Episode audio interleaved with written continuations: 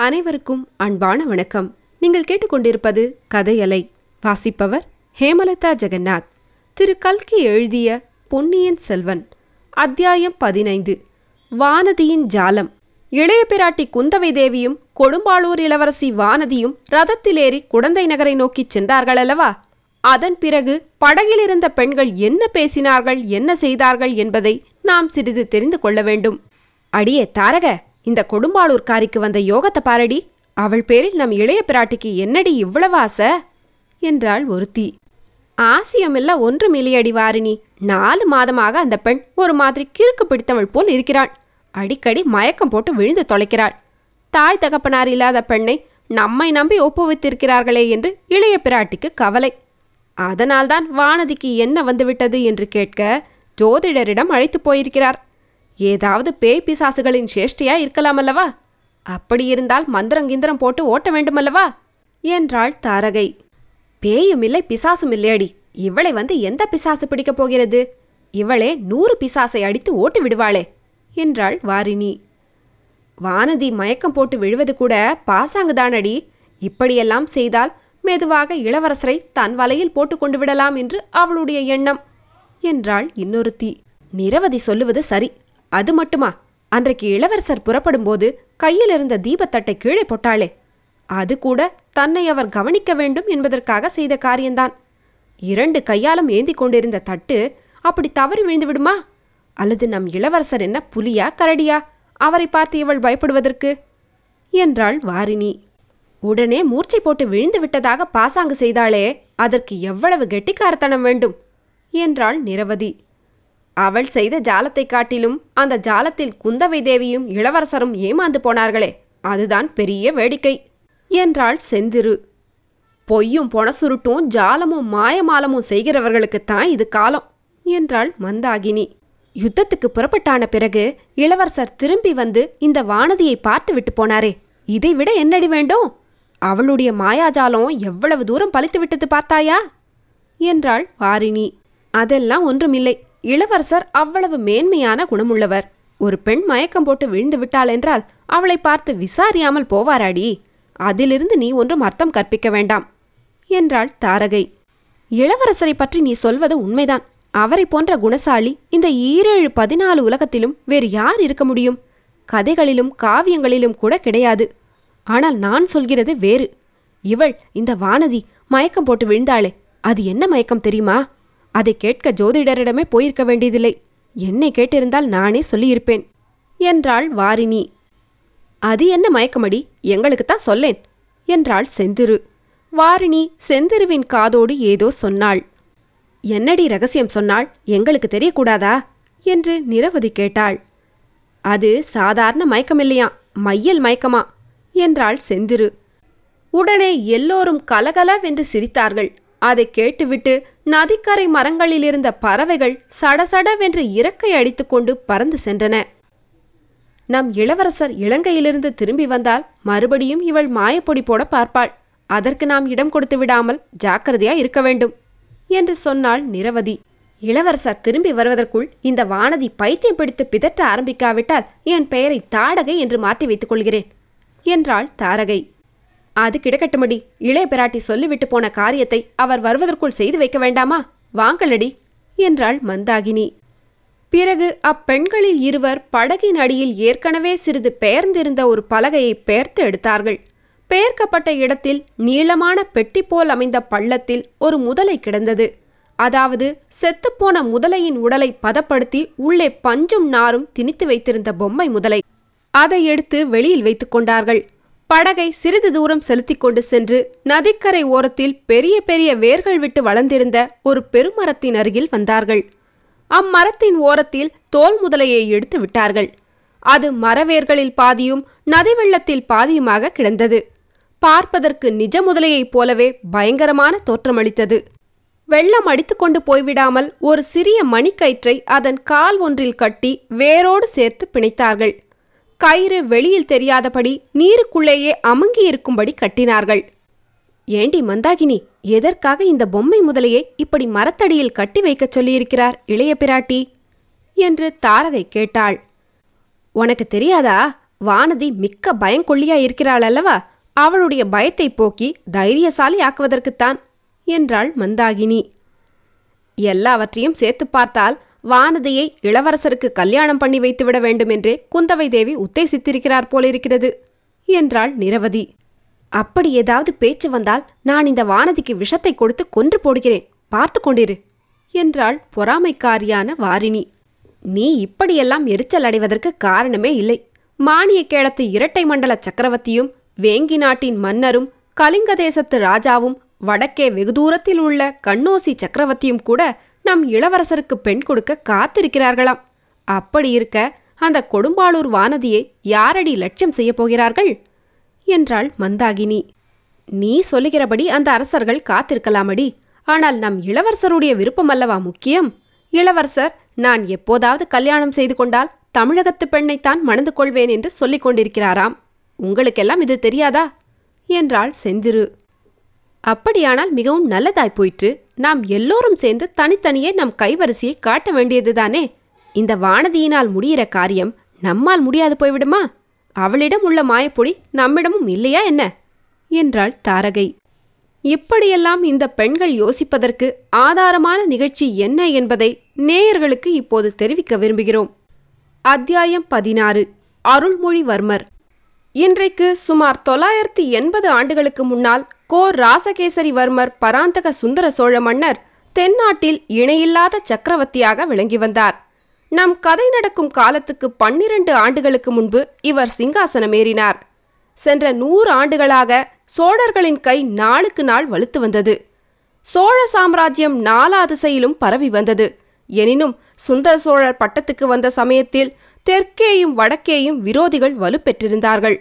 சுந்தர சோழருக்கு முன்னால் அரசு புரிந்த கண்டராதித்தர் சிவபக்தியில் திளைத்து சிவஞான கண்டராதித்தர் என்று புகழ் பெற்றவர். அவர் ராஜ்யத்தை விஸ்தரிப்பதில் அவ்வளவாக சத்தை கொள்ளவில்லை. கண்டராதித்தருக்கு பிறகு பட்டத்துக்கு வந்த அவருடைய சகோதரர் அருஞ்சயர் ஓராண்டு காலந்தான் சிம்மாசனத்தில் இருந்தார். அவர் தொண்டை நாட்டிலுள்ள ஆற்றூரில் துஞ்சிய பின்னர் அவருடைய புதல்வர் பராந்தக சுந்தர சோழர் தஞ்சை சிம்மாசனம் ஏறினார். பேரரசர் ஒருவருக்கு இருக்க வேண்டிய எல்லா சிறந்த அம்சங்களும் சுந்தர சோழ சக்கரவர்த்தியிடம் பொருந்தியிருந்தன. போராற்றல் மிக்க சுந்தர சோழர் தம் ஆட்சியின் ஆரம்பத்திலேயே தென்திசைக்கு படையெடுத்துச் சென்றார். சேவூர் என்னும் இடத்தில் சோழ சைன்யத்துக்கும் பாண்டிய சைன்யத்துக்கும் பெரும் போர் நடைபெற்றது. அச்சமயம் மதுரை மன்னராயிருந்த வீரபாண்டியனுக்கு துணை செய்வதற்காக சிங்கள நாட்டு அரசன் மகிந்தன் ஒரு பெரிய சேனையை அனுப்பியிருந்தான். சோழர்களின் மாபெரும் வீர சைன்யம் பாண்டியர்களுடைய சேனையையும் சிங்கள நாட்டு படையையும் சேவூரில் முறியடித்தது. வீரபாண்டியன் படையிழந்து முடியிழந்து துணையிழந்து உயிரை மட்டும் காப்பாற்றிக் கொண்டு போர்க்களத்திலிருந்து ஓடித் தப்பித்தான். பாலை நிலப்பகுதி ஒன்றின் நடுவிலிருந்த மலைக்குகையில் ஒளிந்து கொண்டு காலங்கழிக்கலானான் சேவூர் போரில் ஈழத்துப்படை அநேகமாக நிர்மூலமாகிவிட்டது. எஞ்சிய வீரர்கள் சிலர் போர்க்களத்தில் புகழையும் வீரத்தையும் உதிர்த்துவிட்டு உயிரை மட்டும் கைக்கொண்டு ஈழ நாட்டுக்கு ஓடிச் சென்றார்கள். இவ்விதம் பாண்டியர்களுக்கும் சோழர்களுக்கும் நடக்கும் போர்களில் சிங்கள மன்னர்கள் தலையிட்டு பாண்டியருக்கு உதவிப்படை அனுப்புவது சில காலமாக வழக்கமாய் போயிருந்தது. இந்த வழக்கத்தை அடியோடு ஒழித்துவிட சுந்தர சோழ சக்கரவர்த்தி விரும்பினார். ஆகையினால் சோழ சைன்யம் ஒன்றை இலங்கைக்கு அனுப்பி சிங்கள மன்னர்களுக்கு புத்தி கற்பிக்க எண்ணினார். கொடும்பாளூர் சிற்றரசர் குடும்பத்தை சேர்ந்த பராந்தகன் சிறிய வேளாண் என்னும் தளபதியின் தலைமையில் ஒரு பெரும் படையை சிங்களத்துக்கு அனுப்பினார். துரதிர்ஷ்டவசமாக சோழர் படை சிங்களத்துக்கு ஒரே தடவையில் போய் சேரவில்லை. அதற்கு தேவையான கப்பல் வசதிகள் இல்லை. முதல் தடவை சென்ற சேனை முன் யோசனையின்றி துணிந்து முன்னேறத் தொடங்கியது. மகிந்தராஜனுடைய தளபதி சேனா என்பவனின் தலைமையில் சிங்களப்படை எதிர்பாராத விதத்தில் வந்து சோழர் படையின் பகுதியை வளைத்துக் கொண்டது. பயங்கரமான பெரும்போர் நடந்தது. அதில் சோழ சேனாதிபதியான பராந்தகன் சிறிய வேளான் தன் வீர புகழை நிலைநிறுத்திவிட்டு இன்னுயிரை துறந்தான். இழத்துப்பட்ட பராந்தகன் சிறிய வேளான் என்று சரித்திர கல்வெட்டுகளில் பெயர் பெற்றான். இந்த செய்தியானது பாலைவனத்தில் மலைக்குகையில் ஒளிந்து கொண்டிருந்த வீரபாண்டியனுக்கு எட்டியதும் அம்மன்னன் மீண்டும் துணிவு கொண்டு வெளிவந்தான். மறுபடியும் பெருஞ்சேனை திரட்டி போரிட்டான். இம்முறை பாண்டிய சேனை அதோகதி அடைந்ததுடன் வீரபாண்டியனும் உயிர் துறக்க நேர்ந்தது. இந்த போரில் சுந்தர சோழரின் முதற்குமாரர் ஆதித்த கரிகாலர் முன்னணியில் நின்று பராக்கிரம செயல்கள் புரிந்தார். வீரபாண்டியன் தொலை கொண்ட கோபரகேசரி என்ற பட்டத்தையும் அடைந்தார் எனினும் சிங்கள மன்னன் மகிந்தனுக்கு ஒரு நல்ல பாடம் கற்பிக்க வேண்டும் என்ற விருப்பம் சுந்தர சோழ சக்கரவர்த்திக்கு மட்டுமல்ல. சோழ நாட்டு தளபதிகள் சாமந்தகர்கள் சேனா வீரர்கள் எல்லாருடைய மனத்திலும் குடிக்கொண்டிருந்தது படையெடுத்து செல்ல ஒரு பெரிய சைன்யமும் ஆயத்தமாயிற்று. அதற்கு தலைமை வகித்துச் செல்வது யார் என்னும் கேள்வி எழுந்தது. சுந்தர சோழரின் மூத்த புதல்வர் பட்டத்து இளவரசராகிய ஆதித்த கரிகாலர் அச்சமயம் வடதிசைக்கு சென்றிருந்தார். திருமுனைப்பாடி நாட்டிலும் தொண்டை மண்டலத்திலும் சில நாளாக ஆதிக்கம் செலுத்தி வந்த இரட்டை மண்டல படைகளை அதாவது ராஷ்டிரகுட்டர்களை முறியடித்து விரட்டிவிட்டு புராதனமான காஞ்சி நகரை தமது வாசஸ்தலமாக செய்து கொண்டிருந்தார். மேலும் வடதிசையில் படையெடுத்துச் செல்வதற்கு ஆயத்தமும் செய்து கொண்டிருந்தார். இந்நிலைமையில் ஈழமண்டல படைக்கு தலைமை வகித்துச் செல்ல சோழ நாட்டின் மற்ற தளபதிகளுக்குள்ளே பெரும் போட்டி ஏற்பட்டது. போட்டியிலிருந்து பொறாமையும் புறங்கூறலும் எழுந்தன. இந்த போட்டியை அடியோடு நீக்கி அனைவரையும் சமாதானப்படுத்தும்படியாக சுந்தர சோழ மன்னரின் இளம் புதல்வர் அருள்மொழிவர்மர் முன்வந்தார். அப்பா பழையாறை அரண்மனையில் அத்தைகளுக்கும் பாட்டிகளுக்கும் இடமில்லை. இத்தனை நாள் நான் செல்லப்பிள்ளையாக வளர்ந்தது போதும். ஈழப்போருக்கு தலைமை வகித்து நடத்த நானே இலங்கை சென்று வருகிறேன். என்றார் இளங்கோ அருள்மொழிவர்மர். அருள்மொழிவர்மருக்கு அப்போது பிராயம் பத்தொன்பதுதான் அவர் சுந்தர சோழரின் கடைக்குட்டிச் செல்வ புதல்வர். பழையாறை அரண்மனைகளில் வாழ்ந்த ராணிமார்களுக்கெல்லாம் செல்ல குழந்தை. சோழ நாட்டுக்கே அவர் செல்ல பிள்ளை.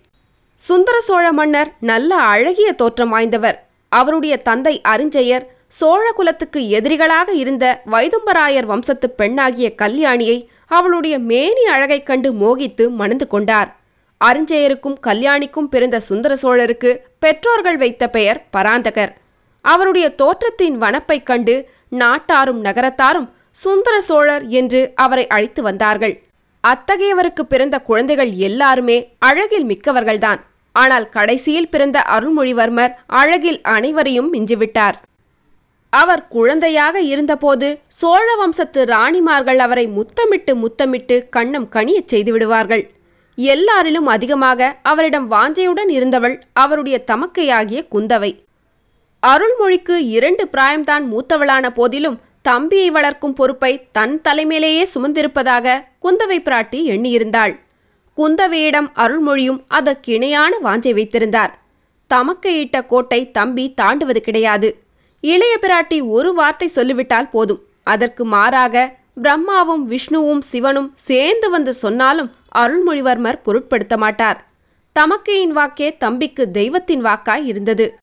தம்பியின் முகத்தை தமக்கை அடிக்கடி உற்று நோக்குவாள். விழித்து கொண்டிருக்கும் போது மட்டுமல்ல அவர் தூங்கும்போது கூட நாழிகை கணக்கில் பார்த்து கொண்டிருப்பாள். இந்த பிள்ளையிடம் ஏதோ தெய்வீக சக்தி இருக்கிறது. அதை வெளிப்படுத்தி பிரகாசிக்கச் செய்ய வேண்டியது என் பொறுப்பு என்று எண்ணமிடுவாள். தம்பி தூங்கும்போது அவருடைய உள்ளங்கைகளை அடிக்கடி எடுத்து பார்ப்பாள். அந்த கைகளில் உள்ள ரேகைகள் சங்குச்சக்கர வடிவமாக அவளுக்கு தோன்றும். ஆஹா உலகத்தை ஒரு குடை நிழலில் புறந்திட பிறந்தவன் அல்லவோ இவன்? என்று சிந்தனை செய்வாள். ஆனால் சோழ சிங்காதனத்தில் இவன் ஏறுவான் என்று எண்ணுவதற்கே இடம் இருக்கவில்லை இவனுக்கு மூத்தவர்கள் பட்டத்துக்கு உரியவர்கள் இரண்டு பேர் இருந்தார்கள். பின் இவனுக்கு எங்கிருந்து ராஜ்யம் வரப்போகிறது? எந்த சிம்மாசனத்தில் இவன் ஏறப்போகிறான்? கடவுள் சித்தம் எப்படியோ யார் கண்டது? உலகம் மிக்க விசாலமானது. எத்தனையோ தேசங்கள் எத்தனையோ ராஜ்யங்கள் இந்நில உலகில் இருக்கின்றன. புஜபல பராக்கிரமத்தினால் ஒரு நாட்டிலிருந்து இன்னொரு நாடு சென்று சிங்காதனம் ஏறி ராஜ்யமாண்டவர்களைப் பற்றி கதைகளிலும் காவியங்களிலும் நாம் கேட்டதில்லையா? கங்கை நதி பாயும் வங்க நாட்டிலிருந்து துரத்தி அடிக்கப்பட்ட இளவரசன் படகிலேறி இலங்கைக்குச் சென்று அரசு புரியவில்லையா? ஆயிரம் வருஷமாக அந்த சிங்கள ராஜவம்சம் நிலைத்து நிற்கவில்லையா? இவ்விதமாக குந்தவை பிராட்டி ஓயாது சிந்தித்து வந்தாள்.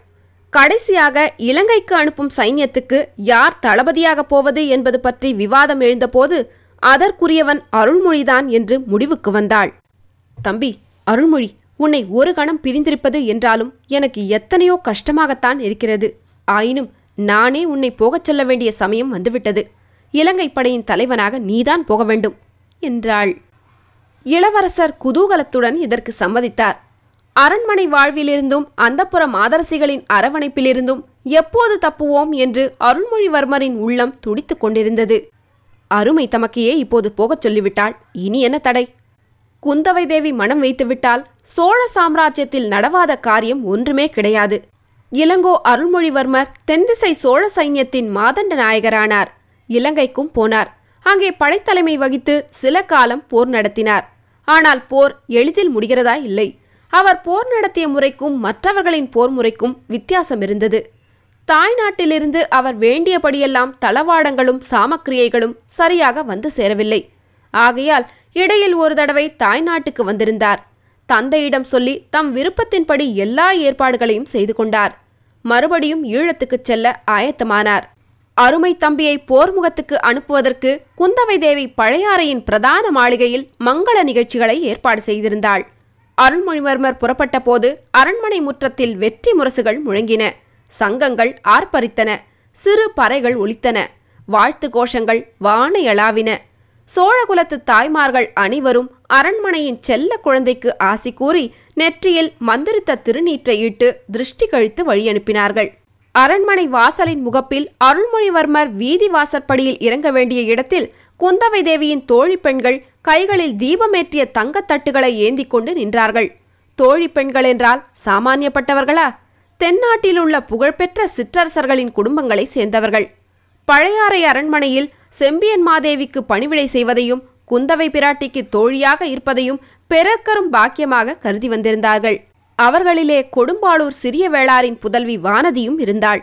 இளவரசர் சற்று தூரத்தில் வருவதை பார்த்ததும் அந்த பெண்கள் எல்லோருமே மனக்கிளர்ச்சி அடைந்தார்கள். இளவரசர் அருகில் வந்ததும் கையில் ஏந்திய தட்டுகளை சுற்றி ஆலத்தி எடுத்தார்கள். அப்போது வானதியின் மேனி முழுதும் திடீரென்று நடுங்கிற்று. கையில் இருந்த தட்டு தவறி கீழே விழுந்து டனார்! என்ற சத்தத்தை உண்டாக்கியது. அடடா! இது என்ன அபசகுணம்? என்ற எண்ணம் எல்லாருடைய மனத்திலும் உண்டாயிற்று. ஆனால் தட்டு கீழே விழுந்த பிறகும் திரி மட்டும் எரிந்து கொண்டிருப்பதை பார்த்துவிட்டு அனைவரும் நிம்மதியடைந்தார்கள் இது மிக்க நல்ல சகுனம் என்றே முதியவர்கள் உறுதி கூறினார்கள். எவ்வித காரணமும் இன்றி பீதியும் கலக்கமும் அடைந்து தட்டை நழுவ விட்ட பெண்ணை பார்த்து புன்னகை புரிந்துவிட்டு இளங்கோ அருள்மொழிவர்மர் மேலே சென்றார். அவர் அப்பால் சென்றதும் வானதியும் மயக்கமடைந்து கீழே சுருண்டு விழுந்துவிட்டாள் ஆஹா! இப்பேற்பட்ட தவறு செய்துவிட்டோமே என்ற எண்ணமே வானதியை அவ்வாறு மூர்ச்சையடைந்து விழும்படி செய்துவிட்டது. குந்தவையின் கட்டளையின் பேரில் அவளை மற்ற பெண்கள் தூக்கிச் சென்று ஓர் அறையில் மேடையில் கிடத்தினார்கள். குந்தவை பிராட்டி தம் சகோதரர் புறப்படுவதை பார்ப்பதற்கு கூட நில்லாமல் உள்ளே சென்று வானதிக்கு மூர்ச்சை தெளிவிக்க முயன்றாள். வாசலில் நின்றபடியே வானதி சுருண்டு விழுந்ததை பார்த்துவிட்ட அருள்மொழிவர்மர் தாம் குதிரை மீது ஏறுவதற்கு முன்னால் விழுந்த பெண்ணுக்கு எப்படி இருக்கிறது? மயக்கம் தெளிந்ததா? என்று விசாரித்து வர ஆள் அனுப்பினார். விசாரிக்க வந்தவனிடம் குந்தவை தேவி இளவரசரை இங்கே சிறிது வந்து பார்த்துவிட்டு போகச் சொல்லு என்று திருப்பி சொல்லி அனுப்பினாள். தமக்கையின் சொல்லை என்றும் தட்டி எறியாத இளவரசர் அவ்விதமே மீண்டும் அரண்மனைக்குள் வந்தார். வானதியை தம் தமக்கை மார்பின் மீது சாத்திக்கொண்டு மூர்ச்சை தெளிவிக்க முயன்று கொண்டிருந்த காட்சி அவருடைய மனத்தை உருக்கியது. அக்கா இந்த பெண் யார்? இவள் பெயர் என்ன? என்று இளங்கோ கேட்டார். கொடும்பாளூர் சிறிய வேளாரின் மகள். இவள் பெயர் வானதி. கொஞ்சம் பயந்த சுபாவமுடையவள் என்றாள் குந்தவை. ஆஹா இப்போது இவள் மூர்ச்சையாகி விழுந்ததின் காரணம் தெரிந்தது. இந்த பெண்ணின் தந்தைதானே இலங்கை சென்று மீண்டும் வராமல் போர்க்களத்தில் மாண்டார்? அதை நினைத்து கொண்டால் போலிருக்கிறது என்றார் இளவரசர். இருக்கலாம் ஆனால் இவளை பற்றி நீ கவலைப்பட வேண்டாம். நான் பார்த்துக் கொள்கிறேன். இலங்கை சென்று விரைவில் வெற்றி வீரனாக திரும்பி வா. அடிக்கடி எனக்கு செய்தி அனுப்பிக் கொண்டிரு என்றாள் இளைய பிராட்டி. ஆகட்டும் இங்கே ஏதாவது விஷயம் நிகழ்ந்தாலும் எனக்கு செய்தி அனுப்புங்கள் என்றார் இளங்கோ. இச்சமயத்தில் இளவரசரின் இனிய குரலின் மகிமையினால்தானோ என்னவோ வானதிக்கு மூர்ச்சை தெளிந்து நினைவு வரத் தொடங்கியது. அவளுடைய கண்கள் முதலில் லேசாக திறந்தன. எதிரில் இளவரசரை பார்த்ததும் கண்கள் அகன்று விரிந்தன. பின்னர் முகமும் மலர்ந்தது. அவளது பவழச் செவ்வாயில் தோன்றிய புன்னகையினால் கண்ணங்கள் குழிந்தன உணர்வு வந்ததும் நாணமும் கூட வந்தது. சட்டென்று எழுந்து உட்கார்ந்தாள். பின்னால் திரும்பி பார்த்தாள். தன்னை இளைய பிராட்டி தாங்கிக் கொண்டிருப்பதை தெரிந்து கொண்டு வெட்கினாள். நடந்ததெல்லாம் ஒரு கணத்தில் நினைவு வந்தன. அக்கா இந்த மாதிரி செய்துவிட்டேனே என்று கண்களில் நீர்மல்க கூறினாள். இதற்கு குந்தவை மறுமொழி சொல்வதற்குள் இளவரசர் அதற்காக நீ ஒன்றும் கவலைப்பட வேண்டாம் மானதி. தவறுவது யாருக்கும் நேரிடுகிறதுதான். மேலும் உனக்கு அவ்விதம் நேருவதற்கு முக்கிய காரணமும் இருக்கிறது. அதைத்தான் இளைய பிராட்டியிடம் சொல்லிக் கொண்டிருந்தேன். என்றார். வானதிக்கு தான் காண்பது உண்மையா கேட்பது மெய்யா என்ற சந்தேகமே வந்துவிட்டது. பெண்களை சாதாரணமாக ஏறிட்டு பார்க்காமலே போகும் வழக்கமுடைய இளவரசரா என்னுடன் பேசுகிறார்? எனக்கு ஆறுதல் மொழி கூறி தேற்றுகிறார்? என் பாக்கியத்தை என்னவென்று சொல்வது? ஆஹா உடம்பு புல்லரிக்கிறதே மறுபடியும் மயக்கம் வந்துவிடும் போலிருக்கிறதே இளவரசர் அக்கா சேனைகள் காத்திருக்கின்றன. நான் போய் வருகிறேன். நீங்கள் எனக்கு செய்தி அனுப்பும்போது இந்த பெண்ணுக்கு உடம்பு எப்படி இருக்கிறது என்று சொல்லி அனுப்புங்கள். தாய் தகப்பனில்லாத இப்பெண்ணை நன்றாக பார்த்து கொள்ளுங்கள் என்று சொல்லிவிட்டு கிளம்பிச் சென்றார். இவற்றையெல்லாம் குந்தவை தேவியின் மற்ற தோழி பெண்கள் மேல் மாடங்களிலிருந்து பலகணிகளின் வழியாக பார்த்து கொண்டும் கேட்டுக்கொண்டும் இருந்தார்கள். அவர்களுடைய உள்ளங்களில் பொறாமை தீ கொழுந்துவிட ஆரம்பித்தது. அன்று முதல் குந்தவை பிராட்டி வானதியிடம் தனி அன்பு காட்டத் தொடங்கினாள். தான் கற்றிருந்த கல்வியையும் கலைகளையும் அவளுக்கும் கற்பித்தாள். எங்கே போனாலும் அவளையும் தவறாமல் கூட அழைத்துச் சென்றாள். அரண்மனை நந்தவனத்துக்கு வானதியை அடிக்கடி அழைத்துச் சென்று அந்தரங்கம் பேசினாள். தன் இளைய சகோதரனுடைய வருங்கால மேன்மையை குறித்து தான் கண்டு வந்த கனவுகளையெல்லாம் அவளிடமும் சொன்னாள். அதையெல்லாம் வானதியும் ஷத்தையுடன் கேட்டாள். மேலே கூறிய நிகழ்ச்சிக்குப் பிறகு வானதி இன்னும் நாலைந்து தடவை உணர்வு இழந்து மூர்ச்சியடைந்தாள். அப்போதெல்லாம் குந்தவை பிராட்டி அவளுக்கு தக்க சிகிச்சை செய்து திரும்ப உணர்வு வருவித்தாள். மூர்ச்சை தெளியும் போது வானதி விம்மி விம்மி அழுது கொண்டே எழுந்திருப்பாள். என்னடி அசடே எதற்காக இப்படி அழுகிறாய்? என்று குந்தவை கேட்பாள். தெரியவில்லையே அக்கா மன்னியுங்கள் என்பாள் வானதி. குந்தவை அவளை கட்டிக்கொண்டு உச்சி முகந்து ஆறுதல் கூறுவாள். இவையெல்லாம் மற்ற பெண்களுக்கு மேலும் மேலும் பொறாமையை வளர்த்து கொண்டிருந்தன. எனவே குந்தவையும் வானதியும் ரதமேறி குழந்தை ஜோதிடரின் வீட்டுக்கு போன பிறகு அப்பெண்கள் மேற்கூறியவாறெல்லாம் பேசிக்கொண்டது இயல்பே அல்லவா? தொடரும்.